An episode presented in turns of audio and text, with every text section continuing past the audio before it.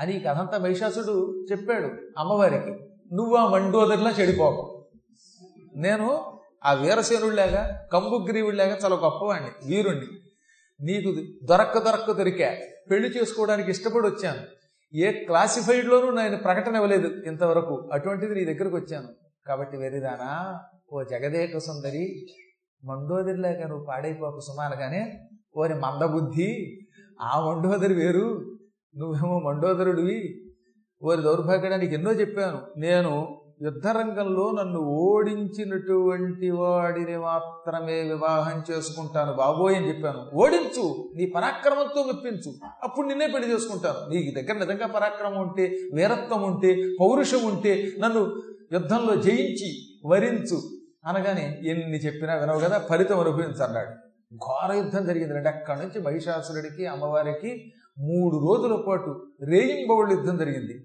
అమ్మవారు సరదాగా ఆడిందిలేండి లీల కోసం అంతసేపు యుద్ధం చేసింది కానీ ఆ తల్లి తలుచుకుంటే వీడంతా వీడి బ్రతికంతా ఒక్క క్షణకాలంలో వాడి శిరస్సుని ఖండించగలదు. అయినా లీలయా అన్నారు అంటే లీలతో ఆడుకోవడంతో యుద్ధం చేసింది. అప్పుడు మహిషాసురుడు ముందుగా ఒక పెద్ద ఏనుగు రూపం ధరించాడు. ఏనుగు రూపంతో సింహాన్ని కొట్టాడు. బుద్ధుండే వాడికి అసలు అది సింహం. సింహం అంటే ఏమిటి? ఏనుగు కుంభస్థలం చీలుస్తుంది. అక్కడ ఏనుగు రూపంతో యుద్ధానికి రాగానే ఈ అమ్మవారి సింహం ఎగిరి ఆ ఏనుగు కుంభస్థలం చీల్చింది. దాంతో వాడు వణికిపోయాడు. ఈసారి శరభ రూపం ధరించాడు. శరభము అని ఎనిమిది కాళ్ళ మృగం ఒకటి ఉంటుంది. దానికి ఎనిమిది కాళ్ళు రెక్కలు కూడా ఉంటాయి. సింహములను అవలీలగా ఆకాశంలోకి తండుకుపోయేటటువంటి రూపం అది. మీకు ఎప్పుడన్నా శ్రీలంక వెళ్ళినప్పుడు చూడండి శరభమృగం అని ఉంటుందన్నమాట. అక్కడ ఒక ఆలయం ఉంటుంది. వీరభద్రుడు శరభావతారం ఎత్తినటువంటి ఆలయం. అక్కడ మనకు ఆ రూపం కనపడుతుంది. ఎనిమిది కాళ్ళతో మంచి రెక్కలతో ఉండే మృగం.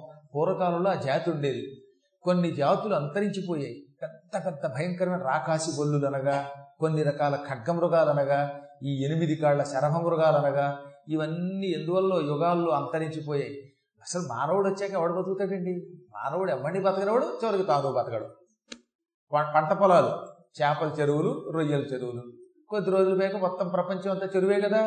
ఇప్పుడు వర్షం కురుస్తుంది అంతా అందరూ కొట్టుకుపోతాం. ఈ చచ్చే ముందు వీడు పెంచుకున్న ఈ రొయ్యలు ఈ చేపలు పచ్చి చేపలు రొట్టెలో పట్టుకుని కొంచెం కొంచెం తిని ఈ పచ్చి చేప ముళ్ళు గొంతు కట్టాడు వీడు పోతాడు. ఇంతే మనం చేసే పని. చేతులారా భూమిని ఎప్పుడైతే పాడు చేస్తున్నామో వికృతం చేస్తున్నామో చివరికి మిగిలేదు అదే అందుకే ఒళ్ళు దగ్గర పెట్టుకుని ప్రకృతిని నాశనం చేయకుండా చూసుకోకపోతే ఏమీ ఉండదన్నమాట. కాబట్టి అనుక్షణము ప్రకృతిని రక్షించితే ఈ ప్రకృతిలో ఉన్న జంతువులు బతికితే అప్పుడు మనకి ఆహ్లాదం కలుగుతుంది సకాలంలో వర్షాలు కురుస్తాయి సకాలంలో ఎండలు వస్తాయి ఋతుక్రమం నడుస్తుంది. పాపం ఆ శరభమృగాలు అంతరించే అటువంటి శరభమృగం రూపం ధరించగానే అమ్మవారు ఈటుతో ఒక పోటు పొడిచింది. అప్పుడు వాడు మళ్ళీ మహిష రూపం ధరించి ఓసి ఈ రోజు నీ జుట్టు పుచ్చుకుని నీ శిరస్సుని ఖడ్గంతో నరికి చచ్చిపోయిన మా సేనాధిపతులందరికీ నీ శిరస్సుని బలిగా కానుకగా ఇస్తాను. అనగానే అమ్మ ఏం చేసింది? గర్జ గర్జ క్షణం మూఢ మధుయావత్పిబామ్యకం మయా త్వయిహతే త్రైవ గర్జిష్యంత్యాసు దేవత. మూర్ఖుడా కాసేపు గర్జించు మొరుగు పశువులగా నీ ఇష్టం వచ్చినట్టు అరు. కాసేపే నా చేతిలో మధుపాత్ర ఉన్నది. ఈ తేనె గిన్నెలో ఉన్న తేనె మొత్తం తాగేదాకారు ఇది తాగిన తర్వాత నీ సంగతి చూస్తాను. నువ్వు చచ్చిన తర్వాత ఈ దేవతలంతా బ్రహ్మానందం పొందుతారు. ఎన్నాళ్ళు ఈ దేవతల్ని కట్టు బానిసల్ని చేసుకుని పట్టుకుని పీడించావు. కాందిశీకుల్ని చేసావు ఇంద్రాది దేవతలంతా కకావికలై పారిపోయేలా చేసావు అసలు నీ కాలంలో ఒక్కడిని బతకనిచ్చావా నువ్వు? ఆడవాళ్ళని సుఖంగా ఉండనిచ్చావా? రంభాది అప్సరసలు వాడు పీడించేట భయంకరంగా పీడించాడండి. పైగా పీడించడంలో కూడా ఏదో నృత్యం చూడటం కాదనమాట వాడు. కొరడాలతో కొట్టడం నృత్యం చేసేటప్పుడు కింద మేకులు వేయడం మేకుల మీద డ్యాన్స్ చేయమండి అంటవాడు ఇది ఒక రకమైన క్రూరత్వం. నీచత్వం అది.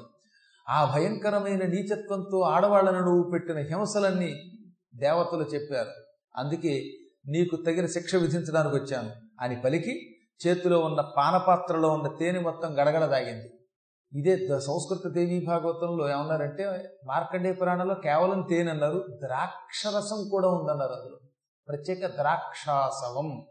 మంచి అపూర్వమైన ద్రాక్ష ఉద్యానవనం మణిద్వీపంలో ఉంటుంది. అమ్మవారి యొక్క నగరం అమ్మవారి యొక్క దేశం లోకం పేరు మణిద్వీపం. ఈ మణిద్వీపంలో అనేకమైన తోటలు ఉన్నాయి ఆ తోటల్లో ప్రత్యేకమైన ద్రాక్ష అని పేరు కలిగిన పళ్ళు ఉండేటటువంటి తోట ఉన్నది. ద్రాక్ష వనం. ఈ ద్రాక్ష మామూలు ద్రాక్ష కాదు. కొన్నేమో నల్లగా ఉంటాయి కొన్ని తెల్లగా ఉంటాయి కొన్ని ఎర్రగా ఉంటాయి వాటికి గింజలు ఉండవు వాటిని ముట్టుకోకుండానే దగ్గరికి వెడితే నోట్లో రసం పడిపోతుందిట. పరమ మధురం. ఈ ద్రాక్ష పళ్ళు సరస్వతీదేవి చిలుక రూపంలో వచ్చి తింటుందిట. అందుకే తెనాలి రామకృష్ణుడు సరస్వతిని వర్ణిస్తూ వర్ణద్రాక్షాపల కీరి అంటాడు. అమ్మవారు మణిద్వీపంలోకి వెళ్ళినప్పుడు పళ్ళు తినడం కాదు ద్రాక్షాఫలాలు.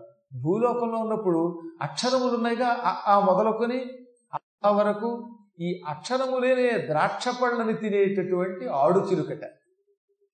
అమ్మవారు ఆడు చిలుక కీరి. ఈ ఆడచిలుక ద్రాక్షాఫలాలు తింటుంది. ఏం ద్రాక్షాఫలాలు? అక్షరములనే ద్రాక్షాఫలాలు. అందుకే మీరు రోజు అక్షరములను శ్రద్ధగా చదివినట్టయితే ఈ అక్షరములు తినడానికి అమ్మ వస్తుంది. ఇంతకీ ఈ అక్షరములు ఏమిటి? బీజ అక్షరములు. ఇవి ఎక్కడుంటాయి? దేవికి ఒక అద్భుతమైన స్తోత్రం ఉంది. శబ్దకుంజికా స్తోత్రం అని చాలా మంది దీన్ని పట్టించుకోవట్లేదు కానీ దుర్గా సప్తశతి చదివేటటువంటి వాళ్ళు సిద్ధకుంజికా స్తోత్రం అని ఒక స్తోత్రం చెయ్యాలి.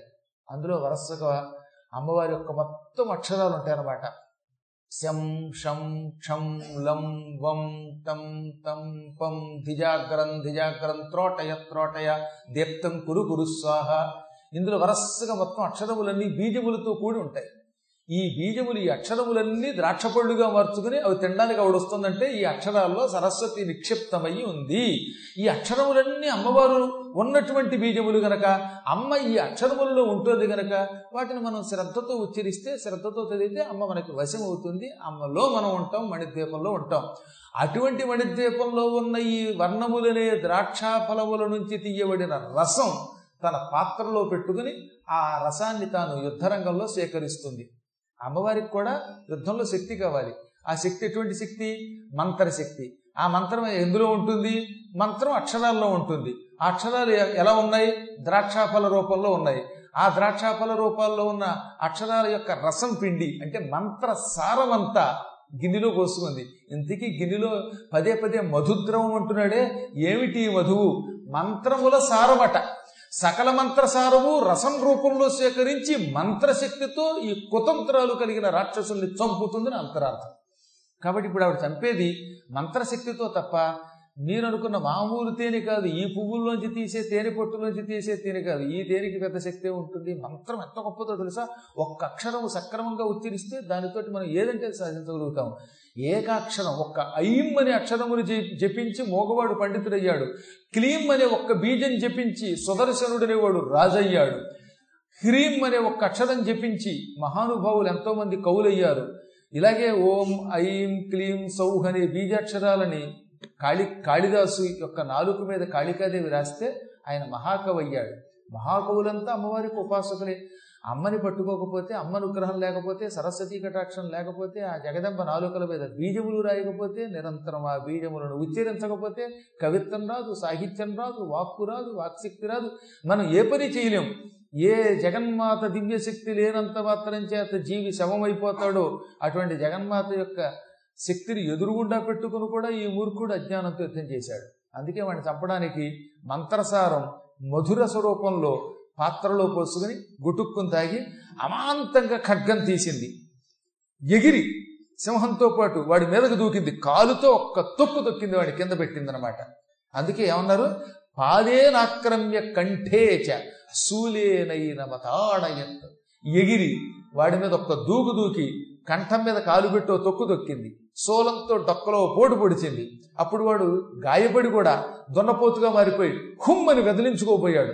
అలా విదిలించుకోబోతూ యుద్ధం చేయబోతున్న వాణ్ణి కింద పారేసి లేవకుండా చేసి పెద్ద బ్రహ్మాండమైన ఖడ్గం ఉంది ఆవిడ దగ్గర. ఈ ఖడ్గంతో వాడి తల ఒక్క దెబ్బకి నరికి వదలబారేసింది తల దొల్లుకుంటూ దూరంగా పడిపోయింది. వాడి శరీరం ఆవిడ కాలి కింద ఉండిపోయింది. వాడు అదృష్టవంతుడు. చచ్చి కూడా కాలి కింద ఉన్నాడు. అమ్మ పాదాల కింద ఉన్నాడు. పోతే పోయాడు. అమ్మ పాదాల కింద పోయాడుగా. జగన్మాత పాదాల కింద పోవటం వల్లే మహిషాసుడు ఒక విధంగా చెప్పాలంటే అమ్మకి భక్తులు పొందేటటువంటి లోకం పొందాడు. వాడు అమ్మవారి భక్తుడి కింద లెక్క. భగవంతుడి చేతిలో చావడం కూడా వరమే. భగవంతుడిని దర్శనం చేయటం స్తోత్రం చేయటం దర్శనం చేసుకోవడం ఎంత గొప్పో ఆ తల్లి చేతిలో చావడం కూడా అటువంటి వరం. అందుకే వాడు మరణించాడు. అప్పటిదాకా వాడి భయం వల్ల సముద్రములు సక్రమంగా పొంగడంలా. వాయుదేవుడు మహిషాసురుడి వల్ల భయంతో చల్లగా వీచేవాడు కాదట. మహిషాసురుడు ఎంత భయంకరుడు అంటే వాయుదేవ ఒక్క మానగరంలోనే చల్లగా ఉండాలి. తక్కిన చోట ఎక్కువ గాలి ఉండకూడదు అన్నట్ట తక్కిన వాడిని ఏడిపించాలి. అగ్నిహోత్రుడిని ఎక్కడ పడితే అక్కడ వెరగడానికి వీలు లేకుండా బంధించాడు. దేవతల్ని కాలి కింద పెట్టి నొక్కుంచాడు. నవగ్రహాలను అదుపులో పెట్టాడు. ఇప్పుడు ఈ దుర్మార్గుడు ఒక్క దెబ్బకి చావగానే మొత్తం నవగ్రహాలు పొంగిపోయి వాళ్ళ వాళ్ళ స్థానాల్లోకి వచ్చారు సముద్రుడు ఉప్పొంగాడు. వాయుదేవుడు గాలి వేచడం మొదలుపెట్టాడు. అగ్నిహోత్రుడు స్వచ్ఛంగా మండడం మొదలుపెట్టాడు. ఒక్కసారి దైత్య సైన్యం హాహాకారం చేసింది. ఇంతకాలం మనకు అండగా ఉన్న దైత్య వీరుడు మహిషాసురుడు ఒక్క దెబ్బకి తెచ్చాడు. ఇక్కడుంటే అమ్మవారు మనల్ని చంపుతుందనుకుని హతశేషులు చావగా మిగిలిన వాళ్ళంతా పరుగు పరుగున పాతాళానికి పోయారు. పాతాళానికి పోతున్న వాళ్ళ జోలికి మాత్రం అమ్మ వెళ్ళలేదు. ఎందుకంటే ముందే చెప్పింది ఆవిడ మీరు బుద్ధి తెచ్చుకొని పాతాళమునకు పోతే ప్రాణదానము చేస్తాను అన్నది. అందువల్ల పాతాళానికి పోయేవాడిని వదిలేసి.